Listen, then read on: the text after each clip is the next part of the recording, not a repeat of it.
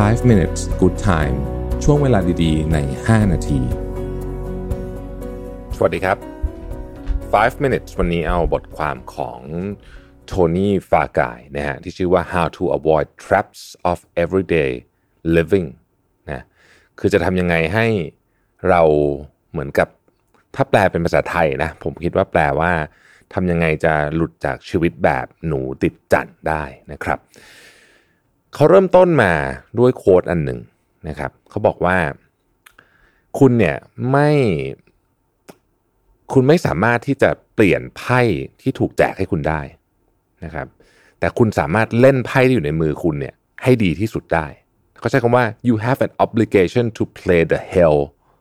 out of the ones you are holding ก็คือ ใช้คำว่าเป็นสิ่งที่ควรทำแล้วกันนะฮะเออคือเล่นไอ้ไพ่ที่คุณมีเนี่ยดีที่สุด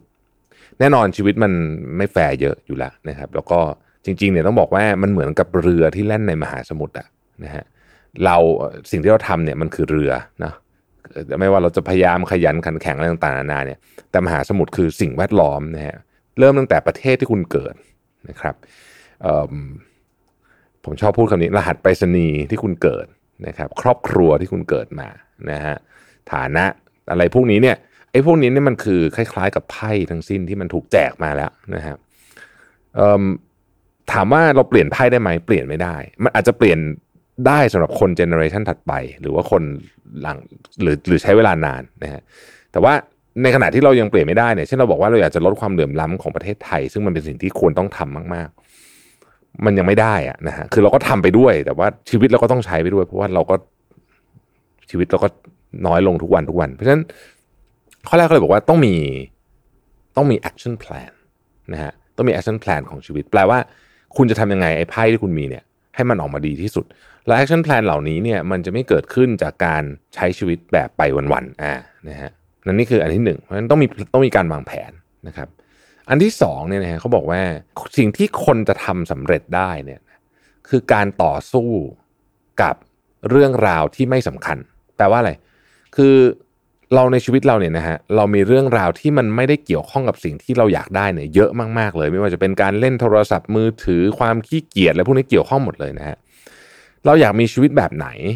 นะฮะเราต้องโฟกัสนะฮะแปลว่าอะไรนะครับยกตัวอย่างนะผู้เขียนเนี่ยเขาเป็นนักเขียนเขาบอกว่าเขาอยากเป็นนักเขียนชื่อดังอะนะฮะเพราะฉะนั้นสิ่งที่สำคัญที่สุดเลยสำหรับเขาเนี่ยคือเขาจะต้องมีเวลาในการเขียนทุกวันให้ได้ ไม่ว่ามันจะเป็นเวลาอะไรก็ตามนะฮะเขาจะไม่ปล่อยให้การอยากเล่นโทรศัพท์มือถือ การอยากดูหนัง มาทำให้เขาไม่ได้เขียนหนังสือทุกวัน อันนี้คือความหมายของคนที่ต้องการที่จะใช้คำว่าเอาจริงเอาจังอะกับเป้าหมายของตัวเอง คนจะบอกว่าโอ้ชีวิตซีเรียสเกินไปหรือเปล่านะ อันนี้ก็ต้องตอบแบบตรงไปตรงมาว่า คือ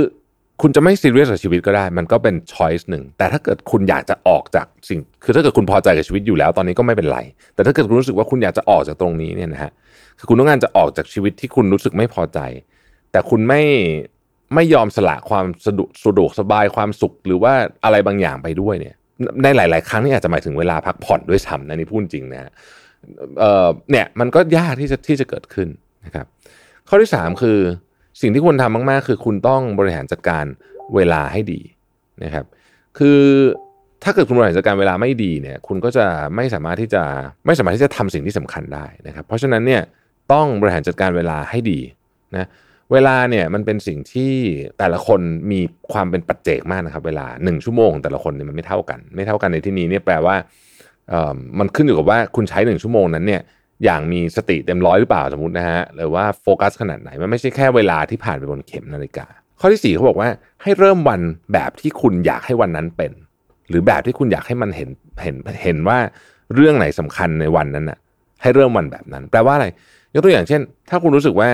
สุขภาพเป็นเรื่องสำคัญ แต่คุณไม่ออกกำลังกายนะฮะหรือไม่ไม่พยายามจะออกกำลังกายแม้แต่สั้นๆอาจจะเป็นเวลาสั้น ๆ ตอนตื่นนอนหรืออะไรก็แล้วแต่เนี่ยมันก็ไม่ได้อะ นะเขาบอกว่าช่วงเวลาเช้าเป็นช่วงที่สำคัญมาก เพราะว่าถ้าเกิดคุณทำอะไรสำเร็จในช่วงเช้า แม้จะเป็นเรื่องเล็กๆก็ตามเช่นออกกำลังกาย 20 นาทีสมมติเนี่ยนะครับตื่นเช้าขึ้นอีก20 นาทีเพื่อออกกำลังกายเนี่ยนะมันช่วยให้เรามีทัศนคติเชิงบวกกับชีวิต ในเวลาที่เหลือมีพลังงานที่จะต่อสู้กับเรื่องยากๆ อันนี้ก็เป็นสี่อันนะที่ผมคิดว่า เรารู้หมดอยู่แล้วล่ะ ผมเชื่อว่าทุกท่านที่ฟังเนี่ยก็คุ้นเคยกับเรื่องพวกนี้ดี แต่ว่าพอเรามาทบทวนอีกครั้งหนึ่งเนี่ยเราก็รู้สึกว่า เออมัน มันมีประเด็นที่น่าสนใจที่เราที่เราอาจจะต้องคอยเตือนตัวเองอยู่เสมอนะครับ ถ้าไม่อยากใช้ชีวิตเหมือนหนูติดจันเนี่ยนะฮะอันที่หนึ่งเนี่ยเราต้องรู้ว่า คือ